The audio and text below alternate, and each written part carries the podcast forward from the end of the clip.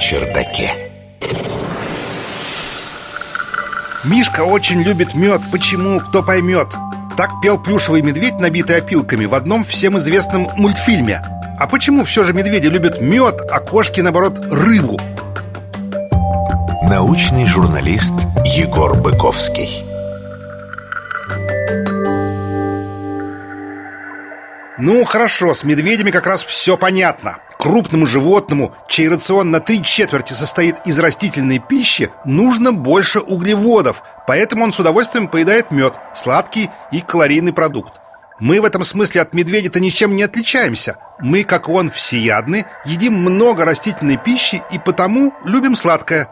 Но вот почему кошки любят рыбу настолько сильно, что, кажется, готовы пойти ради нее на все – это так привычно и обыденно, что вопрос «почему?» многим даже не приходит в голову. Ну, кроме меня, потому что я живу на чердаке с кипами научных журналов и только и делаю, что задаюсь всякими вопросами.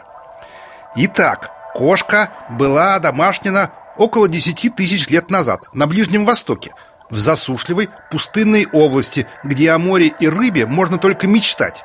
Но ведь вкусовые предпочтения животного должны четко соответствовать его рациону, иначе оно просто не сможет найти себе пищу. С этим парадоксом разобрались ученые, авторы новой статьи для журнала Chemical Consensus. Во-первых, оказалось, что кошки и коты совершенно не чувствительны к сладкому. У них попросту нет белка, служащего рецептором к сахарам. Оно и неудивительно – в мясе-то углеводы отсутствуют, так что рецепторы сладкого во время эволюции кошачьих, а они ведь чистые хищники, в отличие от того же медведя, помните? В общем, эти рецепторы исчезли за ненадобностью. Кроме того, у кошек мало рецепторов горького. И это отличает их, кстати, от собак, которые чувствуют и сладкое, и горькое. Зато кошки хорошо различают умами. Пятый базовый вкус наряду со сладким, кислым, горьким и соленым – он характерен для богатых белком продуктов, в том числе мяса, содержащих глутамат и другие свободные аминокислоты. Наука на чердаке. Известно, что у человека и у других животных за ощущение вкуса умами отвечают особые рецепторы, которые находятся на вкусовых сосочках языка. Они состоят из двух белков, кодируемых специальными генами, которые есть и у кошек – Секвенирование последовательности этого гена у кошки показало, что имеющие ключевое значение его участки, те вот, что распознают глутамат и аспартат, мутировали.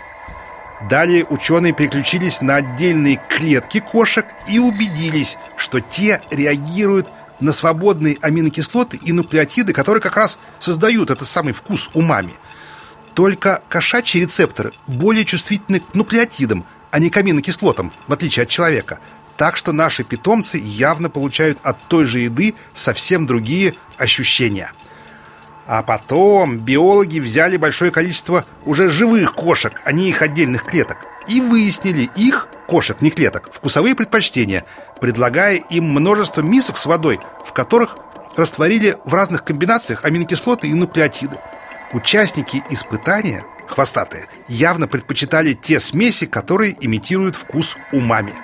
Однако самый большой энтузиазм у кошек вызвали миски с раствором гистидина и инозин монофосфата. Это соединения, которых особенно много в тунце. Видимо, недаром 6% этой крупной морской рыбы перерабатывают на кошачью еду. Сложно сказать, когда именно и почему домашние кошки развили вкус к морепродуктам, в особенности к тунцу но известны, скажем, изображения возрастом 3,5 тысячи лет, на которых кошка уже поедает рыбу. А к средневековью эти питомцы уже вовсю уплетали остатки улова рыбаков. Вероятно, тогда способность хорошо отличать вкус умами окончательно закрепилась в кошачьих геномах. Кстати, отдельно отмечу, что это подтверждает способность млекопитающих к довольно быстрой эволюции.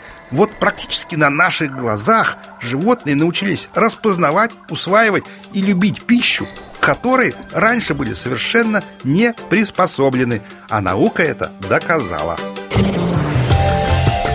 Наука на чердаке.